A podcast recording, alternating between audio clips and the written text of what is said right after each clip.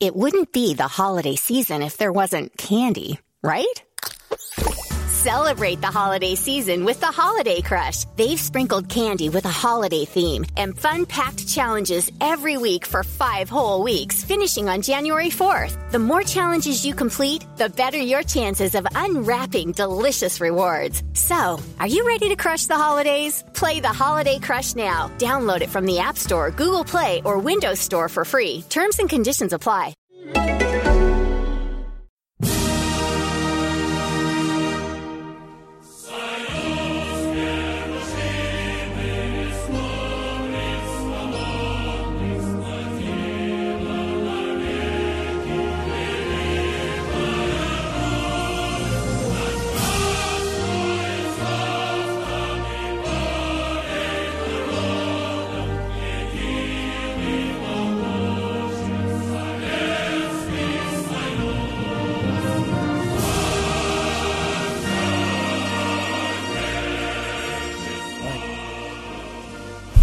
Welcome to the Futbolgrad podcast. I'm your host Manu Veth.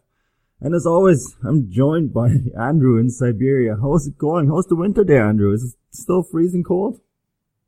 Ah, positively balmy, Manu. It's uh, we're up to minus nine today, so yeah, feeling like t-shirt and shorts weather really. But yeah, that, that's going pretty well. Um, slowly beginning that gradual thaw back to normality, and of course that means football. So this is perfect timing. So yeah, not too bad, thanks. That's that's awesome. That's good to hear because uh, t-shirts and shorts. That's where we are pretty much at, right, Tim? I mean, it's some we got some Pineapple Express currently on the west coast. Uh, we had 12 degrees in Victoria yesterday. How about Vancouver? Is it also nice and balmy? Yeah, yeah, it was actually the same. Uh, you know, not the same probably uh, shorts as the Andrew shorts, but still, best. it's it's fun and. Um, uh, I'm very excited for the today's pod because today's we can officially say that the season is starting for futbolgrad clubs. Yes, it is. It is indeed. We we have the Europa League previews, um, Champions League of course as well, but that's our only champion left team. Uh, in the Champions League is Shakhtar Donetsk and they're not playing thanks to new Champions League rules and, you know, stretching out the match days as much as possible. They're Although Champions League is back next week, they're actually not playing till the week after. So we'll, we'll get to that next week. But, um, before we get to actual previews, expectations, predictions, the excitement of the Europa League with all these post-Soviet teams that we still have in it, we got to update everyone on the, finally it's closed. Oh my God. I, I breathe such a, a sigh of relief on January 31st when that transfer window shut. Uh, it's, for me, that's just a, such a happy day and um, really nothing happened. Isn't that right, Tim? I mean, uh, Quincy Promes stayed, ended up staying in Russia, which is probably the best news for for Spartak ahead of the Europa League matches. Yeah, actually, I think uh, it was a great transfer window for Spartak and just for um, there was no really big transfers in Russia. Um, I'm very happy that Quincy Promes stayed. I've said multiple times that he can leave. He has absolutely the right to leave at any time he wants. He said he promised uh, to stay in Spartak until he wins a trophy. He won us the league. He won us an extra bonus of the Super Cup and he can he can go at any time. There wouldn't be any hard feelings if he would have decided to join uh, Southampton, but he didn't. He decided to stay. He even gave this uh, slightly provocative interview, and he said, "I'm wearing the red and white colors. Don't I look nice in it? I'm staying in Spartak. What do you want from me?" He, he told the journalist. So um, uh, he he he he made it look like he doesn't really, didn't really want to to leave, and he probably leave this summer, but he has the right to do so. And um, uh, I'm very, very happy with the transfer window for Spartak, and uh, we can summarize it. Um, but yeah, let's just cover the key points because there's one more man who we need to talk about. Yeah, there is, uh, of course, and we'll get to him in a moment. But um, in the end of the day, it was a bit odd that Southampton didn't, um, because they said that they didn't, they negotiated up to the price, and in the end, it didn't happen. That's because the the exit clause is a little weird, right, Tim? Yeah, there was a, there was an interesting exit, exit clause which was introduced by um, a gentleman named, uh, named Zhirkov, who was uh, kind of like Fedun's right man, and his job was to get the club financially in shape the guy is not a football man. The guy is a proper finance man, and his job was to to really put Spartak in shape. And one of the features that he introduced, if was that if there is a buyout uh, deal, then a certain percentage of the deal, which in that case was 4.5 million, uh, whatever currency they were dealing in, uh, goes to the player. So the Southampton, they kind of, they had to utilize the buyout clause, which was 30, and then to give another 4.5 to the player. That was the clause which uh, Zhirkov introduced when he he was on the club. He was he's not at the club anymore, and that was kind of the, like the, that was kind of the whole thing. Like they said, listen, here's the buy the buyout clause, here's your 30 millions, but the the player needed to get his cut kinda, and Promes wanted the cut, and um, they didn't go for it. So I think that that that final uh, difference in five millions was kind of the the big point because Southampton already felt like 30 was a little bit of a stretch. Mm. Um, so so the, the the transfer didn't happen. Great. yeah, it's good news. It really is good news for Spartak because they have a tough Europa League tie coming up. So um, excited to see Quincy Promes until the summer, and I think I think then we all expect him to move on to to somewhere else. Um, and I think there's there's some a lot of clubs going to come look for him. So I maybe he isn't too unhappy that Southampton wasn't it in the end. Um, another man who didn't move, Andrew. You'll get him for another half half season, I figure. Fedor Smolov is staying in Russia. Um, I wrote an article for Football Whispers, and um, I said that the, the biggest question for me, whether this transfer to West Ham will happen or not, is that is the fact that this is a World Cup year, right? The will he risk moving to the Premier League during a World Cup season at a time when he hasn't been match fit? And the, all these things, these are all factors that we discussed. And ultimately, it looked like it came down to that that Fedor Smolov ended up not moving because it, it's a huge risk to move at this time of the season. Well, it is really. Um, the only the only little caveat I'd add to that point that point is that it depends exactly what his priority is.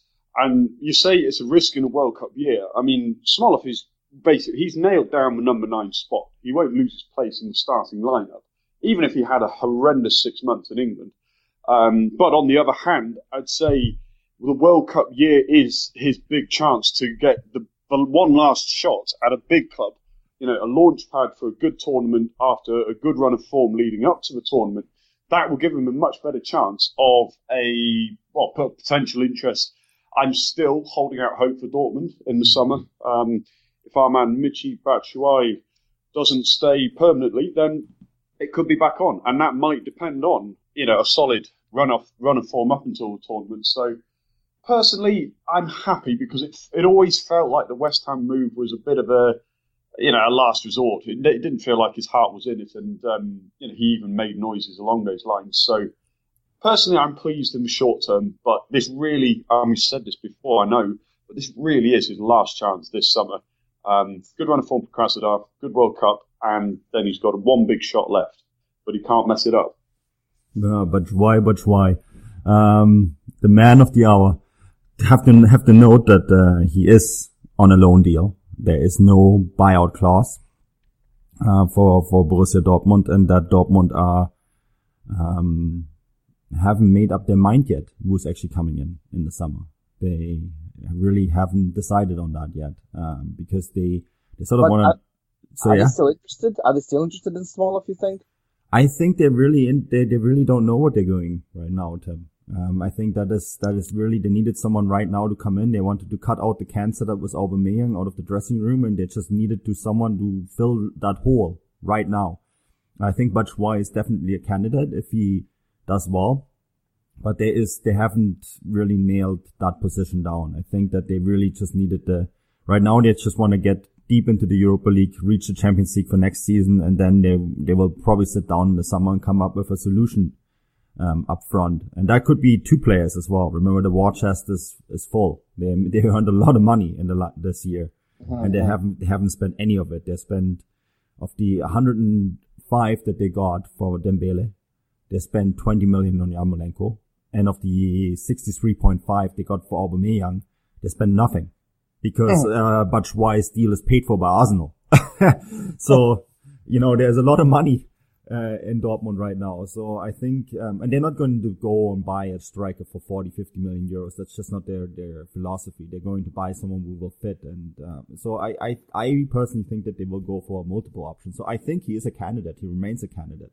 Mm-hmm. And I, I think a big, a big World Cup will put him and other players on the radar, right? I, I think that, that is, that's something that we have to remember. The World Cup is such a shopping window um, you can argue whether it should be or should not be. I personally think it's a rid- little bit ridiculous to judge a player on three or four yeah. games, but usually it does that. It generates such a hype, right? And I, I think that there's Smolov is among the players that can use this World Cup and um, to really to launch his career and make that step finally because he's now 27, right? So he's he is in that that that, that age category where you make that move um, abroad, uh, or you don't, or you stay forever in, in your domestic league. But, you know, I, I think Yarmolenko um, showed that you can make the move at this time and we'll see. Um, I think that is, that is definitely something that we have to keep an eye on. I mean, as I said on the other podcast, we kind of want to look ahead a little bit to the World Cup now that we're getting closer and closer and to some of the players that, um, could feature at the World Cup and become outstanding players. And I would definitely throw Smolov into that category because if Russia go four or five games into this tournament, then he could be one of those guys. So, I mean, Andrew, that's, I'm pretty sure that is what people are going to look for at this moment right now because Krasnodar are not in the Europa League. Well, there is that factor as well. Um, and, you know, that was why we were saying, wasn't it, that he seemed uh, he could have been a very sensible option given that he wouldn't be uh, cup tied for Europa League football. But um, I mean, if you look at the if you look at the basics on paper, it's an absolute no brainer, really. The guy's got international quality. He's on absolute fire at the moment. He won't cost very much. Um, he speaks fluent English. Um, he's you know, he's he's the he's the pin-up boy of a whole country, and he he but he wants to prove himself. I mean, I don't really know what else clubs are looking for. He's versatile, played out wide, you know. Um, so, but yeah, but you say about the World Cup, you make a good point, Manu. It is ridiculous, but it is a fact, you know, mm. that clubs do make judgments and fairly rash ones that on the basis of three or four games. But that is the nature of it. That is the attention on the World Cup, and Smolov and clubs and agents will will know that. So um, I don't expect to see him stay beyond my my hope is my hope is Dortmund personally. Yeah, we'll see. Uh, we'll see. Uh, anyways, you already mentioned it. Europa League, Krasnodar not in it, but we, we need to, we need to move to this competition. Um, I love this. I love this tie. Uh, when I saw it, I was, I was very excited about it. Um, this is, this is, people will think, well, what? There's a Europa League game on Tuesday. I guess this, we have so many teams from Russia in this competition right now that they um, had to move one of the Europa League Russian games to Tuesday. So this is they actually CSKA are out of the Champions League, but they get a Champions League slot, so to say. They got Red Star Belgrade. Um, and initially we were a little disappointed because there's a stadium ban on that, but the news today is that the stadium ban got lifted, right, Andrew? Yeah, yeah. Red Star announced yesterday. Um, they were fairly pleased with it. It's, a, it, I believe, it's a two-year suspended punishment. So they will. They've sent messages out to their fans saying, "Look, you really got to be on your best behaviour." But um, well, I mean, we already know, of course. The I mean, you mentioned how juicy the tie is. Red Star Belgrade having their historic links of brotherhood almost to Spartak, CSKA's rivals. So they're going to probably want to have a bit of extra needle in the tie, but yeah, the fans will be allowed in. That will be a very, very intimidating atmosphere. Um, and uh, one or two players who have played in Russia, Mitchell Donald, for example, who played um, for Mordovia a couple of seasons ago, he plays there. There's a, there's just so much going on in this tie. It's it's just going to be absolutely electric. Um, Ahmed Musa as well, back on loan, um, so he'll be available, I believe, unless he hasn't been registered for the squad. But I uh, I can't believe he hasn't given that he was signed before the transfer window. So anyway, it's uh, absolute cracker of a tie. I agree. Um, I think this could even be the futbolgrad tie of the round. Well, I have an interesting stat for you, Andrew. So do you know the last time those two teams met? I, off the top of my head, I'm afraid I don't. Go on, tell me, man. It was in the 2004-2005 season in the round of 16, and CSKA ended up winning the Euro, uh, the UEFA Cup. Aha, uh-huh. Important. I like it. Very nice. So um, that's my my fun fact um, of this. Um, what what is interesting um, no, actually, sorry, I got this wrong. They met the rivals Partizan, not uh, not Red Star. But anyways, the last time Moscow played um, a Belgrade side, they won the the UEFA Cup. But there is uh, some other, other interesting facts. Um, the other one is that Red Star have only scored three times to actually reach the stage of the the hmm. Europa League, and they still managed to finish second in the group that included Arsenal, Bate Borisov, and Köln. Now, um, Tim, you you, of course, you probably are with Red Star on this one, right? Because they, as Andrew man- mentioned, that's the team that Spartak are very close with. They, Red Star also came to Moscow to open the stadium, the new stadium, um, back in two- 2014. Now, that's going to be a big storyline in this one, I feel. Yeah, you know, to be quite honest, it's more like on the hooligans level, they have this relationship I personally don't really know, like, I don't really say that I'm a big supporter of, of Red Star Belgrade. It's like hooligans, they have those friendship relationship. And yeah, definitely, you know, there's a little bit of interest. And I know that a lot of Spartak fans, and it's actually, it seems like more fans, like on the hooligans level, on, you know, like all those organized, uh, fan, fan, uh, fan groups, uh, they were more excited for the Red Star Belgrade CSKA game than for our game against Bilbao. So I know, and there's like I don't know how many, but I know there's lots of uh, Spartak fans are going to Belgrade, especially because like the ban uh, was outruled. Um, so there's a lot of attention to this game, but at the same time, um, I don't know if it's what what what Andrew referred to that the Red Star Belgrade asked their fans to be on their best behavior. But uh, there were some few messages from uh, Crvena, uh, sort of from Red Star uh, uh, Belgrade um, fans that they say we're not gonna fight. There's not gonna be any trouble. We are brothers with, with Russians, so even like we have a rivalry between Spartak and CSKA, but it should be all fine. I hope it will go nice because I really hate seeing those stadium bands which when they play empty stadium. But it's definitely will be a game which will be um it, it will be a good game to watch even if you're neutral because it will be on fire. It will be it will be that rivalry and um, a game between a Serbian and Russian team is always is always fun because there's this uh, brotherhood, but at the same time uh, there's an obvious rivalry. So um, for the neutrals, if you get a chance, um, uh, yeah, do yourself a pleasure because I'm pretty sure this is gonna be a game on fire.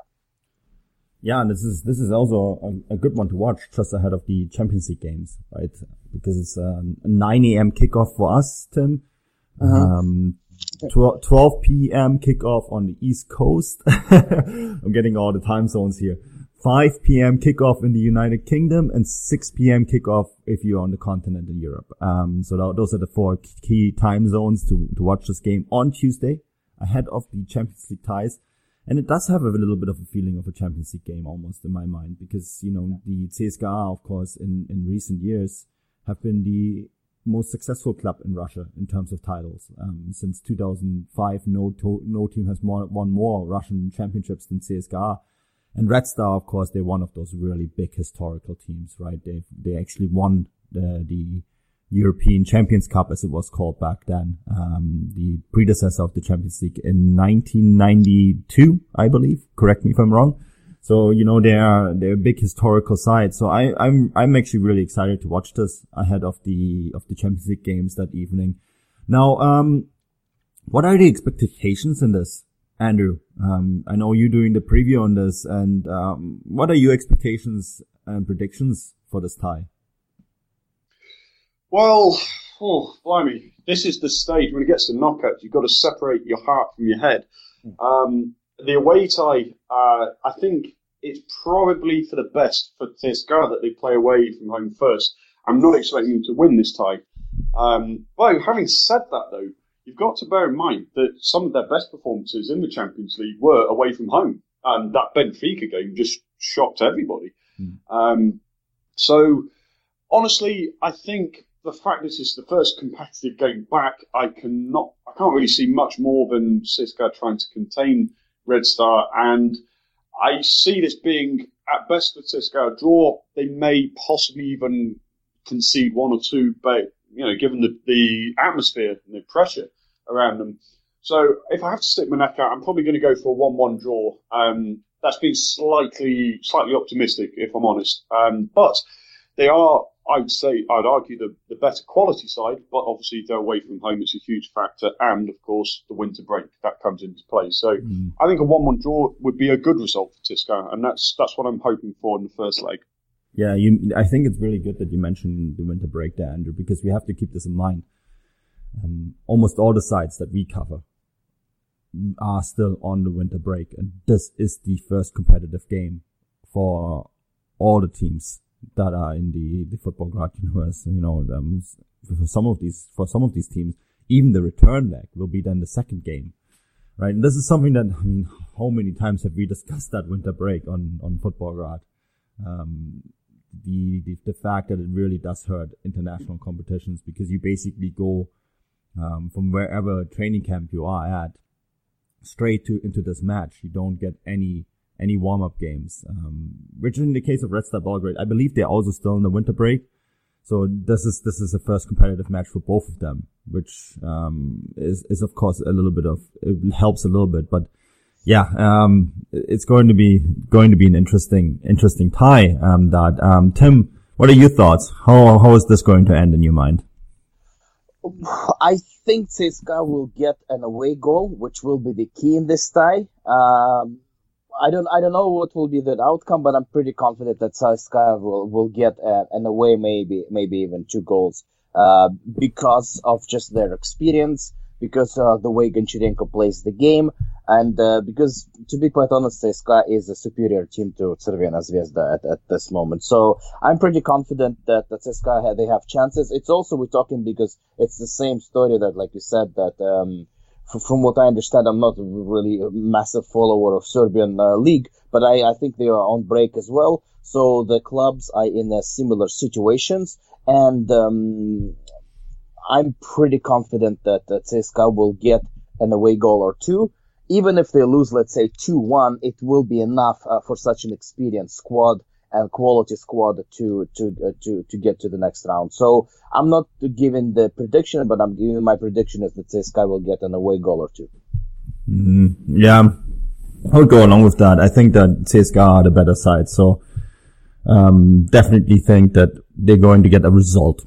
Um, not win it, but get a result, and um, you know, that's all that they need to just to get that match fitness as well. And then, um, maybe seal it in the, in the, the second leg in Moscow, which is going to be cold at this stage. Uh, we'll get to a very, very cold game in just a moment. But uh, that, which is of course your side. I saw the temperatures in Moscow currently minus 12 degrees. So, um, the, whoever has to play that first leg in Moscow is, is in for a treat.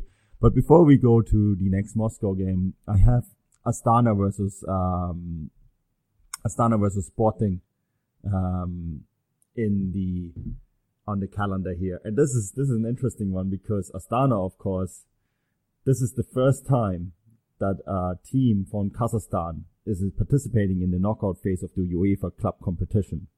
Um, they claimed their place as a runners-up to Villarreal in Group A, where Sporting dropped and this is their opponent uh, into the UEFA Europa League after finishing third behind Barcelona and Juventus in the UEFA Champions League group. Now, this is also um, a game that features a 6,000 kilometer journey for mm. for both sides, um, because they are literally in the, the extremes of the continent. Astana is uh, the furthest east in this competition. Sporting is the furthest west.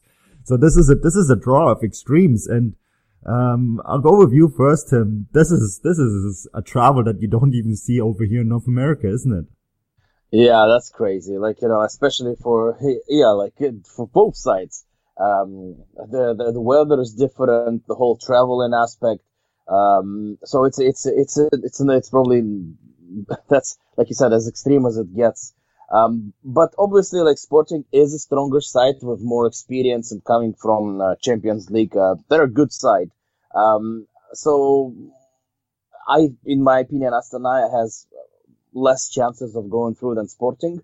Uh, but it's just remarkable what this club just, I'm talking about Astana, was able to achieve in the recent years. We just did the, the podcast about uh, Soviet clubs and uh, we spoke about a few non-Ukrainian and non-Russian clubs which are still successful and Astana, Astana is the best example of that. Um, like the, the results we, that we, like they played the Champions League football, they made it to playoff in Europa League. For a club from, from Kazakhstan, it's a remarkable achievement. So even if they lose out uh, to Sporting in that tie, eh, like it's it's a remarkable achievement for for the size of the club, uh, for the size of the you know f- nation as a football football organization as as as a federation. So um, it just it just respected in any case to Astana for what they achieved, and yeah, if they make it past Sporting, then it's then just a great success. Yeah, no, absolutely. Um, absolutely. I just, I have the UEFA fact sheet in front of me. And this is the first time these two teams meet. So that what they did, they, they actually had to go to UEFA futsal to find a comparison. Um, because that was Sporting's only other match in Kazakhstan was for their futsal team, um, at the UEFA Futsal Cup in Almaty, um, where they finished second to an Italian team Montesilvano. So this is the kind of comparison UEFA has to draw up for this game because there is no precedent for Sporting Lisbon. Yeah. It's really new territory. The other thing that, of course, um, uh, we have to mention, this is Astana's first game as well. Um, their season actually finished in November because they're on the old, old calendar, the, the spring to fall calendar, right? So they won their championship in November. Then they had, I think, one or two more games in the Europa League, and then they've been on a winter break ever since. So this is actually an entirely new squad, and I, I think, yeah, this personally, I believe this will be um, a step too far for them. Um, guess when when we come to predictions, right, Andrew, Sporting will take this one.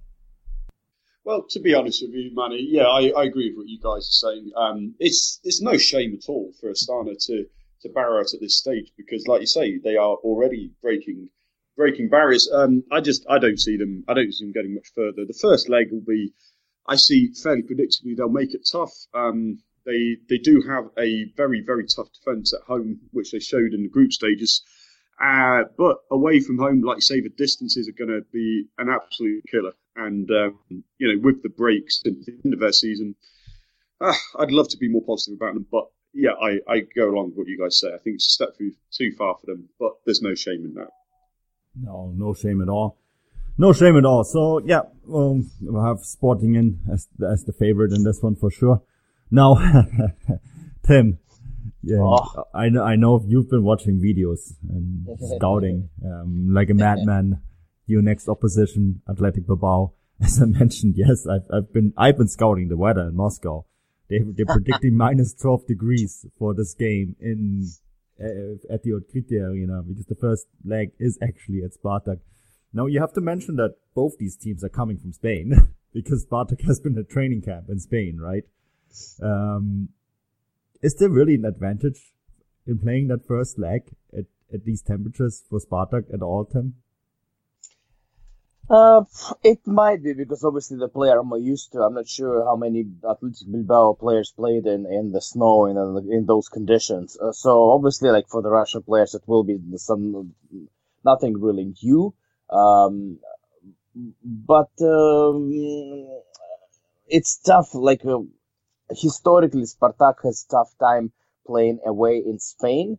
And uh, we just saw a game against Sevilla this year, and just historically, if we take a look, it's it's not that easy for Spartak. We we had some good games against Spanish teams, but uh, typically away ties are tough. So for Spartak, in my opinion, it is a key to get the result in the first game, and ideally not to concede that away goal and just to get the victory. And uh, uh Spartak is capable of doing that. I'm I'm having uh, Athletic Bilbao is a very tough team, so I'm not very confident in Spartak going through because it's because it's the beginning of the season, uh, because it's a Spanish team, because we're playing away the second game. But at the same time, I've I have I've seen Spartak be of being capable of uh, winning the first game. And if we get the result like one nothing or two nothing without that away goal, then Spartak will have good chances of going through. So to me, uh, uh, you're right. To me, in this night really comes down to that first game because if we don't get the result, I don't see us going through. If we get the result, uh, then then then there are chances.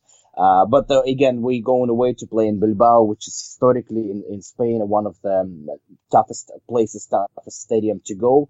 Um, it helps the Spartak, Spartak that uh, Athletic Bilbao hasn't been on a great run of form. I watched uh, a few of their games. I watched their recent game against Eibar. Uh, they lost to Girona, which is also like Girona is having a great season, but at the same time, you know, it's it, it's a new team in the league. So um, uh, that helps. They're not in the best of form. It's not that Athletic Bilbao, which played against Manchester United, which they had this the beautiful. Uh, they lost uh, their main, um, as as previous listeners know, their main central defenders, Laporte. So the, the, there there are chances. There there are chances for us, and there are some good signs that Spartak has good chances of going through. But I'm not I'm not sure if it's going to be that easy. So um, to answer your question again, I think it is an advantage. Um, it is an advantage what we we're playing at home, and it's a key uh, game in that time, in my opinion. And um, I can't wait. I, it, has been too long without Spartak playing proper football games. I cannot wait. no, Spartak have faced Spanish opposition on 28 occasions, Tim. They've won eight, they drew six, and they lost 14. Yeah. You've already mentioned the game against Sevilla. Now, those results would have been enough to get through. You know, winning at home 5-1 and losing on the road 2-1, that gets, that gets you to the next round. I'm not saying that that's what's going to happen, but there is actually, there is a neat little link that I also found. Um, you know, the last time Athletic Bilbao came to Moscow, they faced, um, Spartak city rival Lokomotiv in the 2011-2012 season. And guess who scored the winning goal? Samedov? Nope. Denis Glushakov. Oh, the funeral. Oh, my favorite. so there is there is some experience in this side uh, when it comes to facing Athletic Bilbao. Um, I guess we'll, we'll have to see. Um, but Andrew, what are your thoughts on this uh, tie? I mean, uh, first of all, it's a very attractive game. Um, if you get beyond the minus twelve degrees, um, it, it's a very attractive game. Um, and I think it's a 50-50 game in my mind. Well, yeah, absolutely. It's it's certainly. I, I think uh, I think again for the neutrals it will be a great game.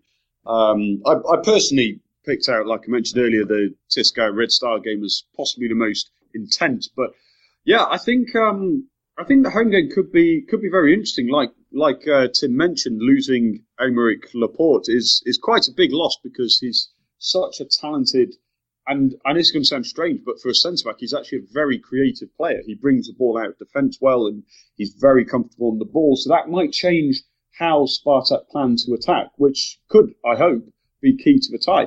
Yeah, overall, I'm yeah, I'd say 50-50 is pretty close. Um, Spartak have shown some some sparkling form certainly this season, and some less so uh, away from home, especially. But look, it's um, they've got to make the most of that that home leg. I always prefer to play the home leg second. Uh, mm. Personally, I, I, don't like having the pressure of the second leg all to play for um, away from home. But anyhow, look, they, they could get the advantage they need. Um, you mentioned the, the the temperatures in, in Moscow, and I mean, I laugh when I see the numbers because they're they're minuscule compared to Siberia. But even still, it's apparently the coldest day or most snowfall, something like that, in Moscow in hundred years. Um, some of the pictures at the moment are just utterly horrific. Um, so that in itself might be a psychological blow for Bilbao in the first leg uh, if the temperatures remain that low. So you never know. Basically, that's as much as I can I can really say. Over the two legs, I think I, I honestly I cannot I cannot call it 50-50. Yeah, it is a tough one to call. I would go 50-50 too. I think it all depends on that first leg. And the, the big risk, of course, for Spartak is that this, this is something that is in my mind is just like Bilbao. They have to come back from training camp. They're actually flying to this game from Spain. and so they, they actually have the same journey almost in Bilbao. And so I, I think that this is, this is the riskiest thing. And the, the weather is, is a huge factor. You know, football, football in the snow changes everything. it's just it makes the game so completely different, so unpredictable. But on the other hand, Tim, Spartak had some fantastic results in the snow in the past, haven't they? Yeah, yeah, like uh, the the legendary win over Arsenal four one. Um, the, the, yeah, that's uh, it's we, we like Spartak is capable of like historically of getting those ties and like uh, historically yeah sometimes we uh, we play those um, that was like one of my favorite games which we mentioned a couple months ago when we did the uh, 10 favorite European ties. It was uh, the um, Spartak was in the same situation like when they played they just got out of out of the um, the season ended in November so that was the, literally the first game of the season. And when they went away to Ajax Amsterdam and they won 3-1. And that was that Ajax Amsterdam who a couple years ago won the Champions League. So there are historical results when uh, maybe like obviously it was in Amsterdam, so it wasn't cold, but at the same time when uh, when the Spartak coming out of the um, long winter break and the teams doesn't don't really know what to expect. Uh, there's a quality in, in the squad, so I, I see that. I see, I see, I see that. Like I, I, I totally agree with you guys. It's 50-50. Uh, but I see that uh, there there there's chance for, for us to get it. And um, I agree. I think I think snow will be uh, will be helpful for us because we have players like Yeshchenko, who is from Irkutsk, which in Siberia. Uh, Roman Zobnin is from Irkutsk and who played their whole life on the snow. Like I know that because like in the winter you have a, a futsal league and then you play the the league um, on the snow. So you play like the the winter tournament. So I don't think it's going to be something um, unique uh, to Russian players. Uh, so mm, I, I, I, I believe in my team. Yeah, that, well, this this is definitely uh, one of the in, most interesting ties. So I, am really looking forward to this. Um, but boys, unfortunately, we need to move on uh, to another very interesting tie, and this is actually um, the first time those two teams meet, and that's Nice versus Lokomotiv. Um, we'll get to see Mario Balotelli, Andrew. I think that's that's that's for me one of the personal highlights in this this this match. I'm definitely definitely looking forward to seeing what madness he comes up with. But you know, to be to be fair to Balotelli, you mentioned him. He's um, nobody could have really predicted, but he actually seems to have settled down, certainly by his standards. Anyway, um, he was he was well. I mean, yeah. I mean, I let's put that in context by his standards. Um, but he, he's scoring regularly for them. Um, nice are are becoming more of a force in French football than they have been in in a previous decade or so. Um, so certainly not to be sniffed at. Um, they came up against was it Krasnodar last season, season before I think it was, um, and uh, yeah. So uh, oh, Lokomotiv should really be be looking to get through that tie. Um, but again, it's it's a bit of an unknown quantity, like you say, have not faced each other. Um, I guess I guess Nice will be looking at their time uh, in in Russia in recent years. So how much that will prepare them for Lokomotiv, I don't know. Because let's be honest, Loco are a totally different side that we've seen for the last four or five years. They're suddenly becoming a really tough to beat, mm-hmm. tightly knit, well organised team. Um, so Nice had better do their scouting well, otherwise they, they could be caught cold some interesting facts for this one, boys. Um, this is only the only the um, second time that Lokomotiv play a team from France. Um, the only other time was in 2003, 2004 when they played uh, Monaco.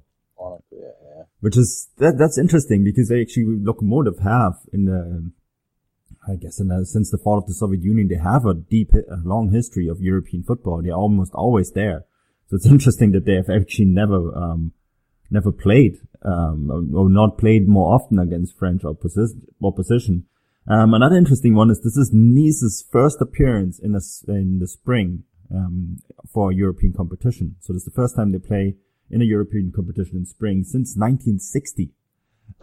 so not exactly the most experienced side either. Yeah, this is this is going to be an interesting one. I think, I personally think the second leg for Lokomotiv at home, um, Lokomotiv are currently the, the favorite to win the Russian championship. So, um, I would almost say that they're slight favorites in this one, right, Tim? Oh, it's it's hard to say, Mano. You know, um, to me, this game is very important, uh, but not only from Europa League, but also just we, if we're looking at the league. Um, we talked about this on on the podcast. If you take the squad, if you take the uh, Lokomotiv as a side, they are not the best uh, mm. club right now, not not the best team in Russia in terms of just the pure squad. If you have the the, the Zenit squad, Spartak squad, the squads are stronger. But what Yuri Semin was able to achieve is to get this um, this players working as a unit, the synergy, and based on the results, the other best clubs they are eight points ahead of um, Spartak and Zenit.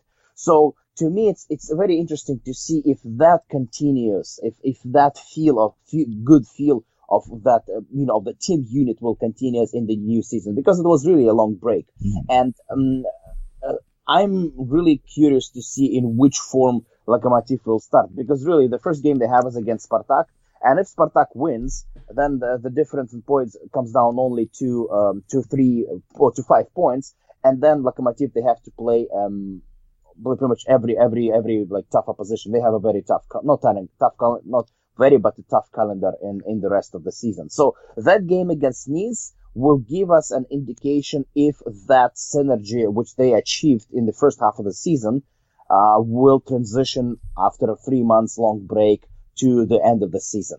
So the, to me, it's a very interesting game. Not only more even interesting for me because I'm biased. How the Lokomotiv will join the the the the, the second half of the season, and at the same time, if they will perform and if they get this great result and they show the wonderful game against Nice, it will be a very good kick uh, kickstart to their season, and that will be obviously not very good for for for Spartak. Yeah, no, absolutely. Um, you're not going to be the only one watching this. The, the next team that we're talking about will also be closely following this, and this is, of course, Zenit. Uh-huh. And they have a fantastic tie against Celtic. I, this is almost, this feels like a Champions League game, doesn't it, Andrew? A Celtic against Zenit. What a, what a draw that one is.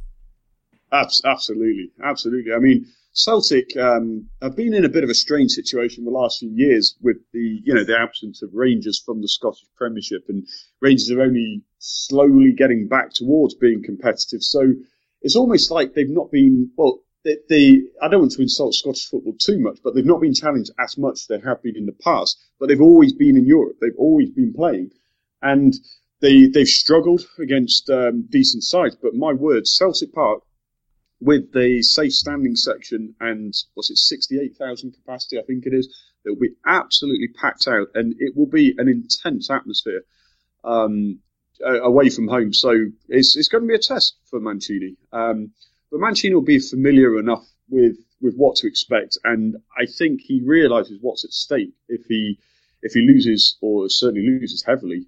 Um, cause, you know, the, the league is, is looking pretty tough. Although what Tim mentioned about Lokomotiv's fixtures, it could mean they'll drop points and Zenit could be back in with a shout. I think to wager his his Zenit future on the league alone would be fairly dangerous. So, um, yeah, Celtic are no, they're not going to be a walkover, but over the two legs, I certainly expect Zenit to go through. Um, and, and I hope to be at the second leg as well. So. I'll be flying out to St. Petersburg and, and I'll be reporting on that for Futbolgrad. So uh, second leg could be, oh, what a cracker that will be. I think playing that that first leg in the Paradise uh, at Celtic Park, that's that's that's almost a good thing. You get that tough fixture out of the way. And um, Celtic actually have not been that impressive against Russian sides at home. Um, of the three matches, they managed one win, one draw, one one defeat. So uh, if Zenit get a result, or even like a, a, a defeat with with an away goal with just one goal difference, I think there's a good chance for Zenit to to get an or get a result overall in this in this fixture. Um, so I think this is going to be a, a fascinating one, absolutely fascinating one to watch. Um, I I love the personally we had we had the experience um, to send we sent Chris to the the Celtic Bayern tie right, and he's just been raving about how amazing of a place the Paradise is to watch football.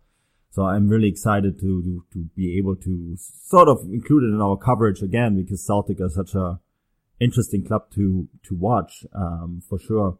Now, um, Tim, your thoughts. Who's going to go through on this one? Oh, I have a weird uh, feeling about this game, and not because I don't like Zenit. It's because the um, I just been watching them. They they're a successful club in Europe, and they often make it to the um, uh, to the to the spring uh, playoffs time. but every time they play, they have a, such a hard time. Even when they make the first game, especially like I think it's a really disadvantage that Zenit plays the first game away. I think they they can screw it up, and uh, it just it's not based on anything. It's based just on past history. Um, clearly, Zenit is a I think it's stronger opposition than Celtic. Uh, if you just take the pure, just the the the the, the, the difference in players, but uh, there were so many cases like uh, countless ties against Benfica when they just when they go the first game away and they don't get the result and then they try their best at home and it just doesn't doesn't work. So um, if you take a look if you take a look at the pure uh, footballing side, I think Zenit should go through. But if they make don't get the result in the first game, which I think is very likely, uh, they will be out.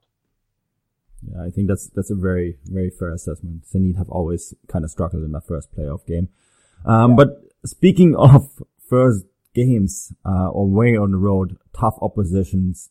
Um, our last side, Dynamo Kiev, going to Athens. That's not an easy one, is it? Either, is it, Tim? No, no, no. Playing in Greece is is is is. I don't know. I don't know much about Athens and like if you compare them to to Dynamo Kiev. Uh, doesn't sound like it could be a tough tie, but again, going away to Athens and again, maybe not getting the result. And uh, the Greek league is going. Uh, Dynamo Kiev is in the same, in a similar position that they haven't played too much football in in in in, in January and February. Um, so it is a tough one. So it's again, I think uh, Dynamo Kiev is a probably superior side, but it's definitely not a walkthrough. Like uh, going to Athens and playing against AEK, and they have crazy fans. Um, mm. It's it's not going to be easy for Dynamo Kiev. It, it's not a done deal. It's it's I won't be surprised if they have uh, troubles on that side. Dynamo Kiev, they it's it's it's not that easy. Yeah, it's not easy, and it, but it, at the same time, Andrew, it's it's an interesting one. It's actually one of these other games where you think, well, this could be a Champions League tie. You know, the two historical clubs facing each other. Um, I have to add, I never have played against a team from Ukraine. That's a bit surprising, isn't it? Considering that I have such a long European history as well, right, Andrew? Well, yeah. I mean, when you think of Greek football, you do tend to think of uh, and Panathinaikos dominating the scene. But um, yeah, AEK have well, yeah, like Tim, I, I, haven't followed the Greek league closely, but I do know that they they have that experience. They've had plenty of Greek internationals in the last 10, 15 years playing for them, um, and they they are ahead of Olympiacos and Panathinaikos in the Greek table. Um, so I'm just a quick look through their, their recent results. They haven't lost for something like 15, 20 games.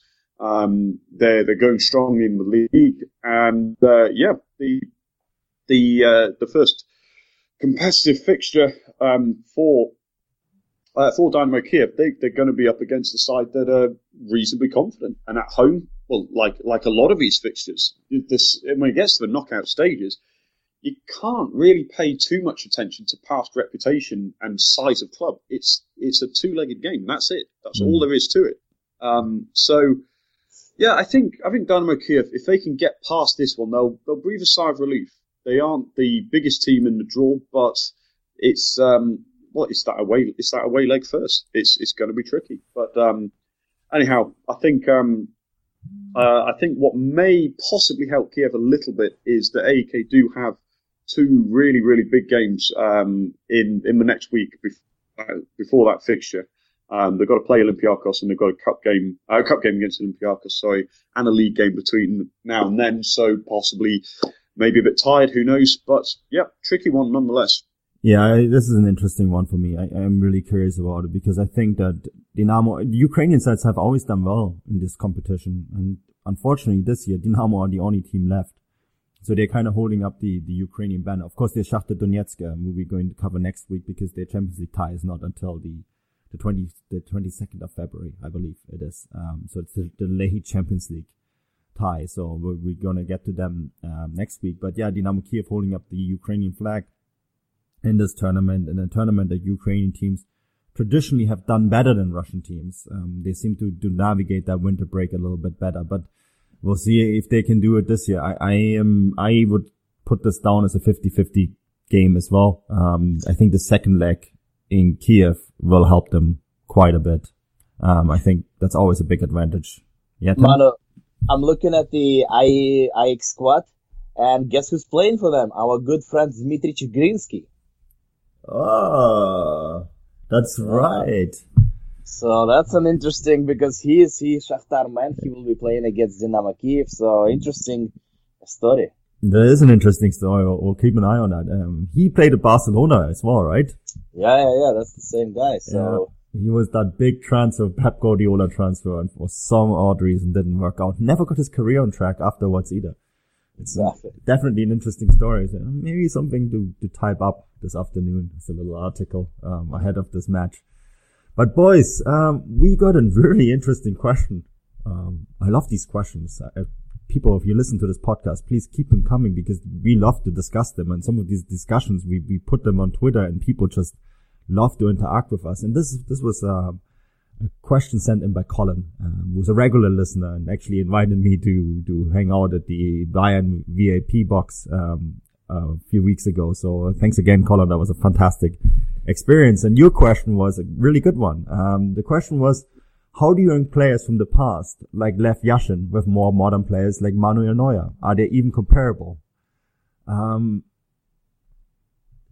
Andrew, I feel like I have to go with you. I mean, the, the Twitter followers, my Twitter followers, and there was a lot of interaction on this, on this tweet said only 32% said they're comparable, 68% said they're not comparable. Can you, let's stick with Lev Yashin because he is the, in, for many people, the, the first modern goalkeeper on, on the big stage, right?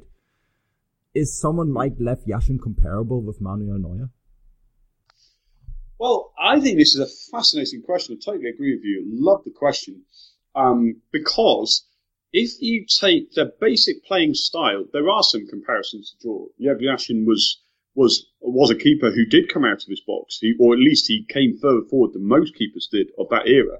You've got to remember quite how rigid football was back then. Of course, you know, positions um, for most teams, most cultures, although not all, um, were fairly rigid. You know, and if you were a goalkeeper, you stayed in your penalty box. Your defender, you were just outside and never went past the halfway line. Lev Yashin changed that a bit. So Manuel Neuer, of course, there's that comparison to how they changed the, you know, how a goalkeeper was viewed at the time. Um, however, on the other hand, I'd say there are such huge differences in most other aspects of the game um, that it, it is difficult. And I'd say outside with the not comparable overall um, side of the argument, simply because you know the pace of the game, the, the styles of play, the tactics that were played, the amount players knew about each other on a continental stage. Um, all of this is so different that mm. to compare, you know, who is well, I, who is the better keeper? That's a, it's always a subjective question, but it, you can't do that. But what you can do is you can compare the impact they had on the game, um, on their position specifically as well. And I'm not saying Manuel Neuer is the only modern keeper to have come out of the box, but he's so complete at what he does that you can draw some comparison. So playing style, yes. Um, who is the better keeper? I just don't think that's ever possible. But mm. it is an interesting question nonetheless, and uh, certainly uh, a great question there. So yeah, I would love that. Yeah, I, I always love the question. We're getting we get so many good ones these days, and the, the comments that we had underneath. Um, James Knowlton says they have to be comparable. I think for all you could say, shots are quicker now, balls were heavier then, making them more difficult to save. Some players could still get a lot of power on their shots even then. Um, the other thing he says. I think you have to take into account the changes when comparing them, including the rules, pitches, and equipment, etc. But I think you can still compare 1900s players to 2000 players it's still all association football. Um, another comment was from Steve Plunk at Steve Plunk, comparable in the sense they were the best players of their generation. So yes, equipment has changed, as has conditioning. No reason to doubt these players would adapt to today's game. So in my opinion, you can rank them alongside each other. Um, Tim, what are your thoughts on this? I, I, personally, I think, I think of football as an evolution. Every player had a great impact. Game has changed, of course, but at the same time, um, I think we have to be able to compare them in one way or another, don't we? Yeah, I, I agree with you. Like, I kind of agree what Andrew said and what you said. That it's you know, if you put Lev Yashin in, in today's uh, game, like it's a different game and it's a different physical condition, different balls. Like, so I agree with listeners on that. Uh, but at the same time, you can, can compare the level of the level of innovation because um, um, the world had many great goalkeepers over the past uh, 25 years I've been watching football, and they've been really fantastic players.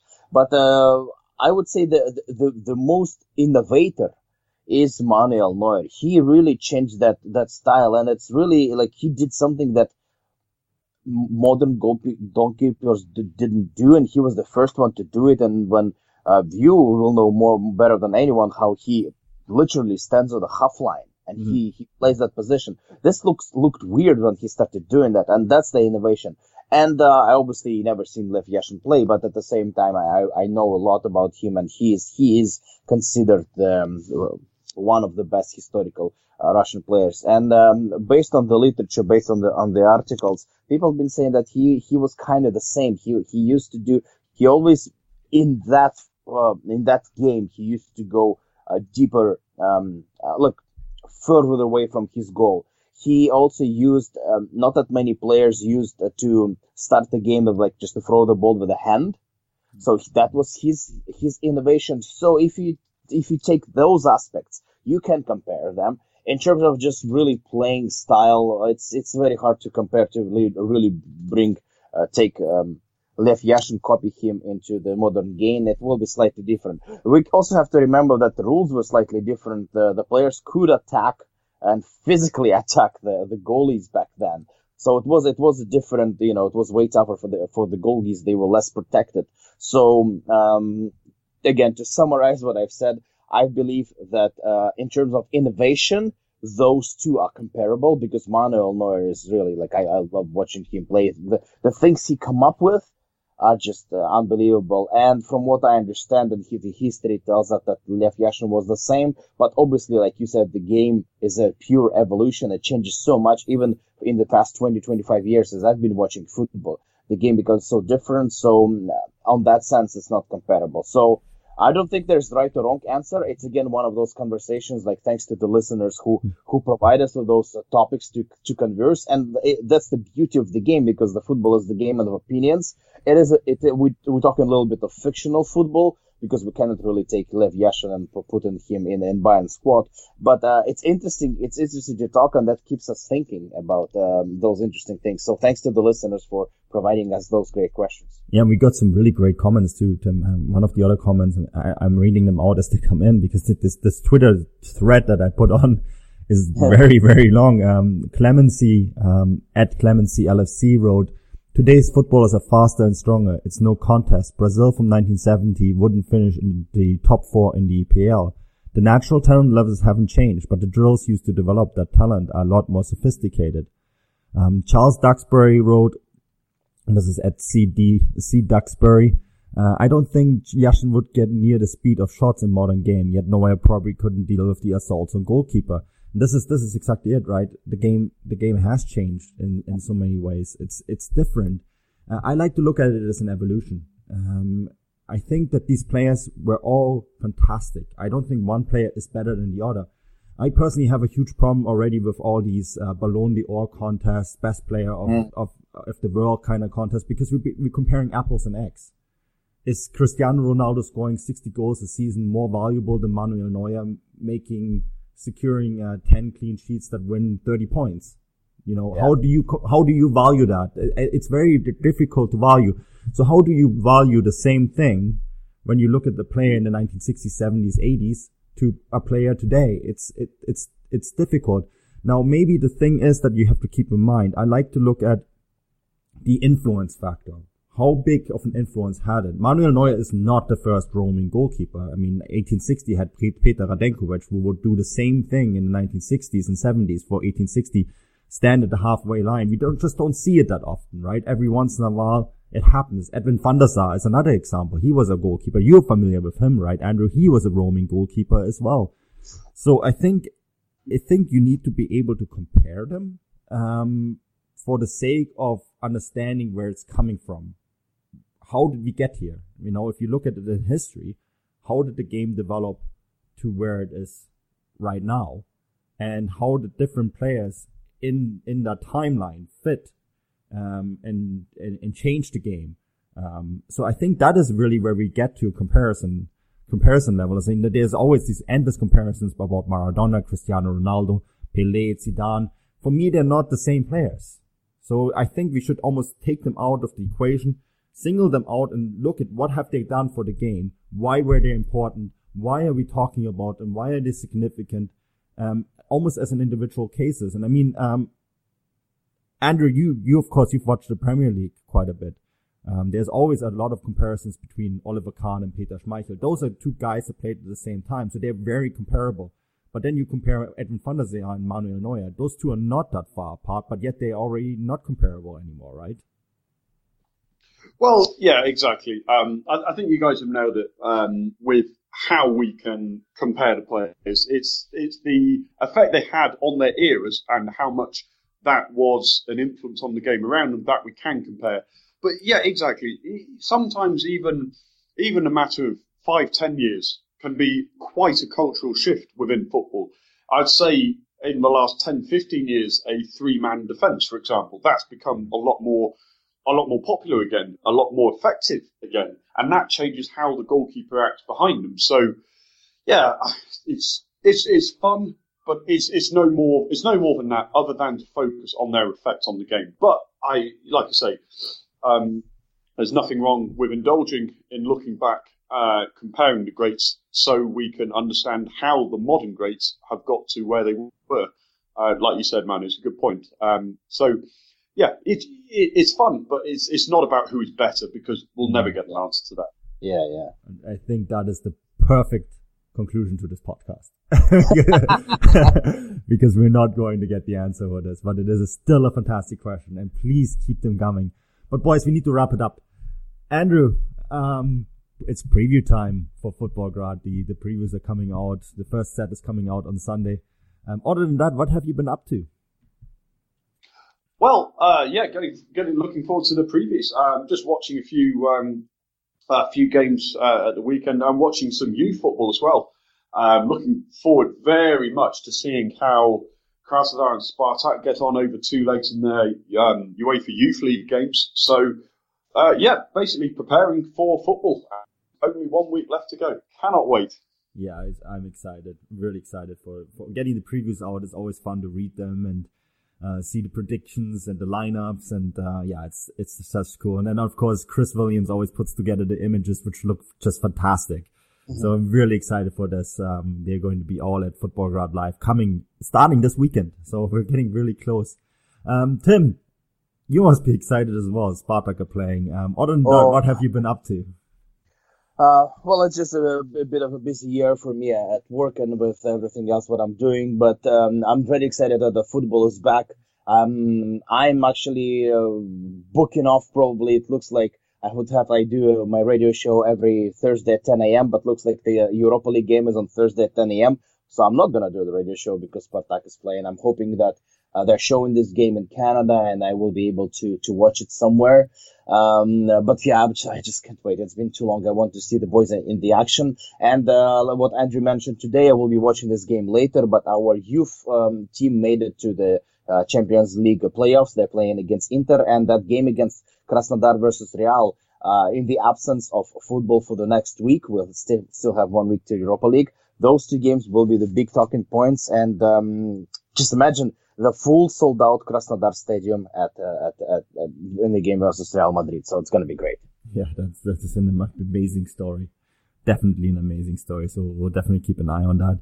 Um, one of the many stories you will find at Futbolgrad Live. And yes, guys, people, keep, keep coming the questions. We, we love the questions and uh, get in touch with us. You can also reach us, um, futbolgrad at gmail.com. Send us emails to there as well. If you have any questions, feedback, criticism, everything is always appreciated. You can also leave ratings on iTunes.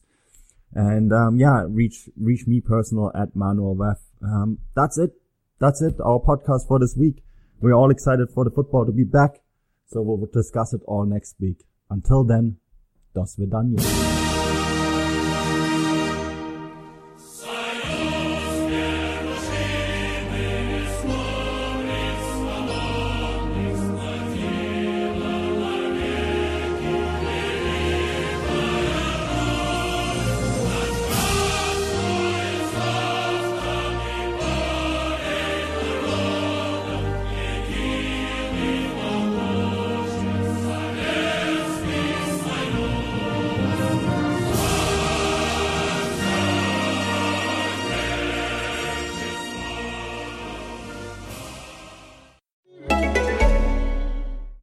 Natural, healthy looking shine and voluminous curls and waves that make you look like you just stepped out of a salon? It's easy with Conair Jumbo and Super Jumbo Hot Rollers. These 12 ceramic flocked rollers heat up in just 85 seconds, and because they're infused with ceramic, they transfer heat evenly for big, bouncy, long lasting curls. Twice the flocking of competitive products means more heat protection. Wire clips ensure a secure hold. Makes a great gift for yourself or someone special. Go to Conair.com for jumbo and super jumbo hot rollers now. Thank you for listening to Bleav. You can show support to your host by subscribing to the show and giving us a five star rating on your preferred platform. Check us out at Bleav.com and search for B L E A V on YouTube.